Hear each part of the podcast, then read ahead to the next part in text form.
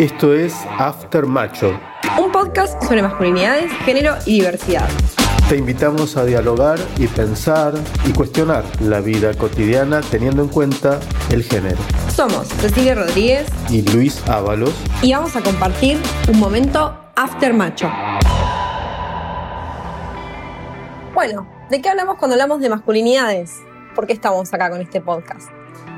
Y a ver, masculinidades. Eh, a veces parece muy obvio y a veces parece que es difícil de, definir qué es la masculinidad, ¿no? Eh, la masculinidad es lo propio del varón, podríamos decir, pero ahí se abre todo un mundo. Sí, porque lo propio del varón puede ser, no sé, digo, ¿a qué nos referimos? Estamos hablando de fútbol, estamos hablando de deporte, estamos hablando de minas, ¿de qué estamos hablando? Estamos hablando de lo que se llama técnicamente relaciones de género, ¿no? De mm. cómo habitamos las relaciones de género. ¿Habitamos las relaciones de género? ¿Qué sería habitar? A ver, eh, nos relacionamos diariamente las personas y una de las primeras cuestiones que, que, se. una de las primeras divisiones, podríamos decir, que se hace entre, entre las personas humanas es tales son hombres, tales son mujeres, ¿no? Entonces hablan, pensamos muy así, como muy en binario, pensamos que hay dos sexos, dos géneros, varones, mujeres, machos, hembras, y que entonces eh, nos relacionamos cotidianamente entre varones, entre mujeres, entre varones y mujeres. Cuando hablamos de relaciones de género, estamos hablando de eso, de cómo nos vinculamos con el mismo género o con otro. Ahora, eso que puede parecer una cosa medio tonta, sin embargo tiene muchas, muchas consecuencias, porque no es igual como me vinculo con otro varón a cómo me vinculo con otra mujer. No es lo mismo cómo se vinculan las mujeres entre sí, ¿no? los varones entre sí. Entonces, y ahí empezamos a ver que hay todo un mundo y que hay un mundo donde esas diferencias tienen consecuencias bastante grosas en montones de cuestiones, en posibilidades laborales, posibilidades de ascenso laboral, posibilidad de acceder a un espacio o no, eh, que esté bien visto hacer una actividad o no. Fíjate cómo esto, esto se viene como mm, armando desde, desde la niñez, ¿no? Cuando en los juegos hay juegos para niños, juegos para niñas, si uno se pone a pensar un poco, ¿qué, ¿por qué juegos para niños y juegos para niñas? Y ahí está algo que vos recién mencionaste que tiene que ver con las diferencias y creo yo que la primera diferencia es la diferencia física, ¿no? Como la sexual. Bueno, nacemos varones, nacemos nenas y, y bueno, igualmente, ¿por qué la lectura de ese cuerpo es de varón o por qué decimos que es de nena? Bueno, ahí hay, me parece a mí que hay como una lectura social, es decir, qué entiende la sociedad de esos cuerpos que están ahí, ¿no? Y a partir de ahí me parece como que arranca esta diferencia más, más dividida, más tajante que vos decías recién. Tal cual, arranca ahí, ¿no? Eh, es un varón, es una nena, ¿no? en el momento del nacimiento, en el momento de la ecografía, en el momento que sea, según las, las tecnologías que tenemos disponibles, pero siempre ahí hay esto, ¿es varón o es nena? O la pregunta, ay, estás embarazada, ¿y qué es varón o nena? Y ahí surge otra cosa, y es, ¿de verdad existe solamente que sea varón o que sea nena? ¿No? Mm, eso es otro, otro gran debate y no sé si nos vamos a meter en esto ahora ya, porque pero, pero como para anticipar, porque lo podemos desarrollar en otro episodio, pero para, para anticipar, en la naturaleza no existe solamente macho y hembra. Y en nuestra especie, en la especie humana, tampoco existe solamente cuerpos de varón y cuerpos de mujer. Están los cuerpos intersex. ¿Qué son? Que son cuerpos donde los, la diferencia sexual, genital, no es tan clara. Entonces hay cuerpos donde ahí no es tan claro que haya un pene, no es tan claro que haya una vulva, eh, hay alguna otra forma y entonces lo, importante para saber es que eh, no, no existen solamente eh, lo masculino y lo femenino en la especie humana. Hay otras formas que están, de las que muchas veces no se habla, que, están invisibilizadas, eh, que incluso las propias personas intersex a veces no saben que son personas intersex. Pero bueno, acá estamos justamente para hablar. Entonces me parece que vamos a empezar un poquito por ahí, ¿o no? Vamos a empezar por ahí. Bueno, ¿y por qué un podcast de masculinidades y género? Bueno, como decíamos recién, principalmente porque queremos hablar. Pero, ¿y hablar de qué? Y de las relaciones de género. Ajá. Y ahí, ahí me parece importante esto, porque se habla mucho del género, pero ¿qué es, qué es el género? ¿Qué son las relaciones de género? Bueno, recién o, muchas veces se piensa que, que, las relaciones de género, cuando hablamos de género, estamos hablando de mujeres o de personas del colectivo de la diversidad sexual, que también vamos a hablar de eso, pero en otro momento. Pero cuando hablamos de género estamos hablando de estas relaciones que nombrábamos hace un momento, de estas ideas que tenemos las personas, de las representaciones que nos armamos socialmente a partir nada más y nada menos que nuestros cuerpos. Y ahí es donde el rol de los varones también tiene un rol protagónico y por eso nos queremos centrar hoy en día en las masculinidades. Entonces, hablar de masculinidades es hablar de género. Sí, también es hablar de género. Ok, bien. Porque claro, está buenísimo esto que decís. En general, muchas veces creo que muchos varones quedan como afuera o sienten que quedan afuera del tema porque no tiene que ver con ellos. Acá vamos a hablar de todes. Totalmente, muchas veces dice como, bueno, esto es género, entonces nada, es cosa de, mujeres o cosa de, cuerpos feminizados o personas del colectivo de la diversidad sexual, entonces es de gays, es de lesbianas y no me corresponde necesariamente a mí. Y en realidad las formas que tenemos de ser y de habitar el género, como decíamos hace un momento, influye en la manera en la que nos relacionamos y convivimos todos los días. Y en esas relaciones eh, se habla de desigualdades y se habla de poder. O sea, son relaciones de poder finalmente.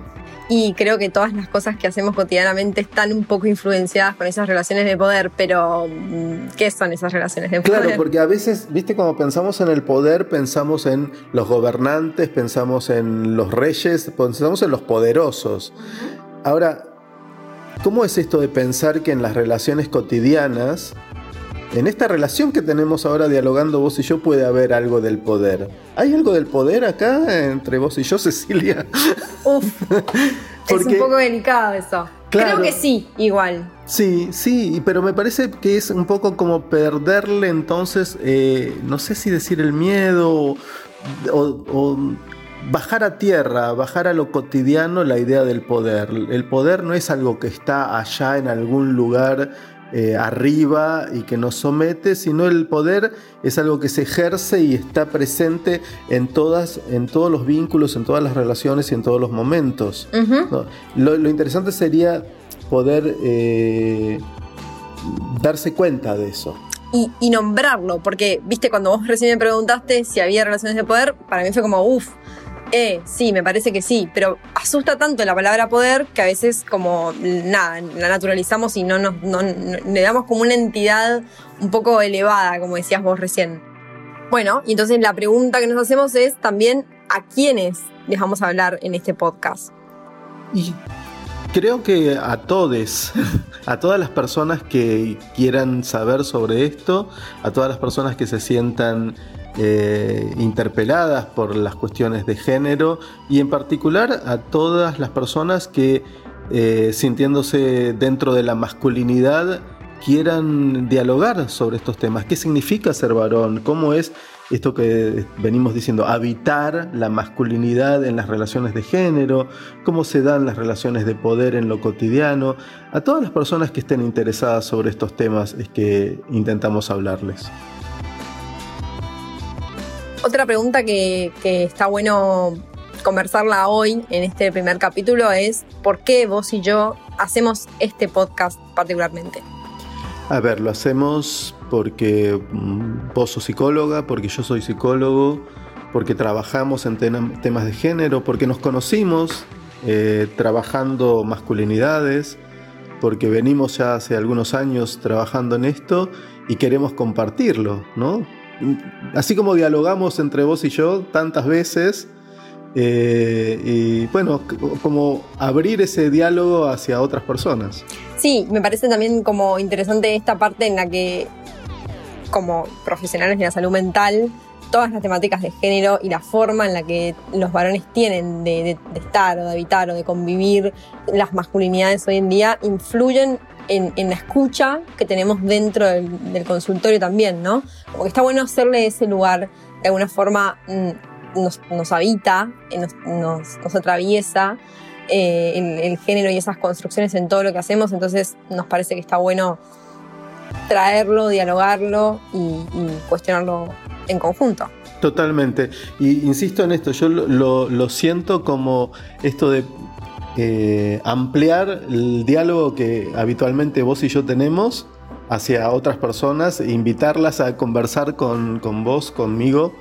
Eh, y, eso, eh, un poco esa es la apuesta, a que conversemos. Bueno, pero como estamos acá para hablar de masculinidades, una pregunta que circula mucho es, ¿De qué hablan los varones? Y también se hablan. ¿Hablan los varones? Sí, los varones hablamos eh, y, hablamos montones de cosas. Ahora, estas cuestiones que tienen que ver con el género, esto que estamos tratando acá en este podcast, eh, la, masculinidad, qué es ser masculino, qué es ser varón, ahí eh, te diría, hay, hay, grupos de varones en los últimos años que sí, incluso se organizan para hablar de esto pero en, el común no, no, sé si se habla tanto. Me parece que, que, sigue estando esta cosa de que los varones eh, hemos sido educados para no hablar tanto de lo que sentimos, de lo que nos pasa o de lo que opinamos sobre nuestra propia condición de varones. Como que eso suena como medio raro. Eh, sí, la mayoría de los espacios, incluso donde se habla de género, son transitados por mujeres o por, personas del colectivo de la diversidad sexual. Tal cual, entonces está este, encima de esto, ¿no? De que si ya introducimos la palabra género, pareciera que es algo de lo que los varones, con lo que los varones no tienen nada que ver. Y es un poco lo que intentamos eh, derribar acá con este, este diálogo. Igual ahí también me parece como que está bueno nombrar que hoy en día lo cotidiano invita un poco a los varones a preguntarse sobre esto, ¿no? Aparece esta, esta palabra que circula mucho y es que es interpelar, ¿no? Los varones interpelados por los feminismos, los varones interpelados por, noticias, por situaciones eh, que, se presentan lamentablemente en lo cotidiano y que tienen que ver con, las relaciones de género y la violencia en las relaciones de género. Eh, y fíjate vos, por ejemplo, cuando, cuando sucede algún hecho eh, y por ejemplo, posteamos cosas como, bueno, no son animales, no son monstruos, son varones, muchos varones se enojan, ¿no? Y yo creo que ahí se enojan eh, porque, porque hay como un malentendido, como que, como si esto fuera una, una, guerra, una batalla de ahora, bueno, todos contra los varones, ¿no? Y no se trata de eso, ¿no? Se trata de poder pensar eh, si detrás de, violaciones, eh, femicidios, detrás de, abuso sexual contra niños y niñas hay mayoritariamente varones, bueno, ¿qué pasa con el ser varón que, habilita esas cosas? No es acusar, no es eh, em, lapidar al otro porque es varón, es tratar de pensar juntos, juntos, juntas. Vos justo nombraste esto de que los varones suelen enojarse cuando se hablan de ciertos temas y hablar poco entre ellos sobre estos temas justamente. Y a mí el enojo me parece como un tema súper importante en las masculinidades. Es un gran tema.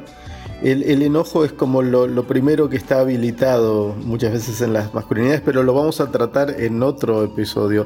Pero sí es interesante esto de pensar eh, que tampoco los varones hablamos sobre las emociones, sobre lo que sentimos, ¿no? Eh, parece que eh, por ahí va la cuestión, pero ya lo vamos a tratar en particular ese tema.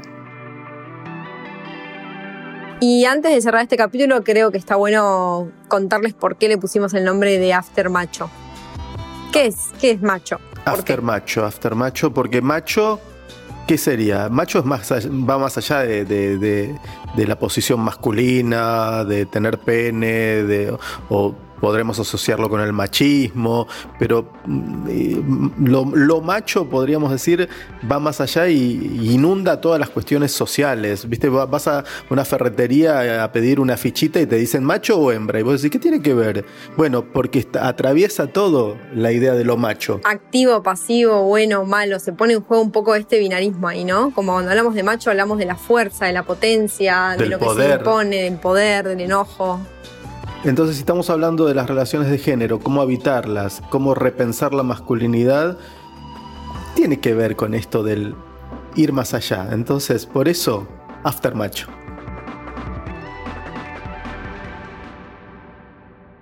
Esto es After Macho y te esperamos en el próximo episodio para seguir pensando la masculinidad. Si te gustó este capítulo, compartilo y seguinos en Spotify.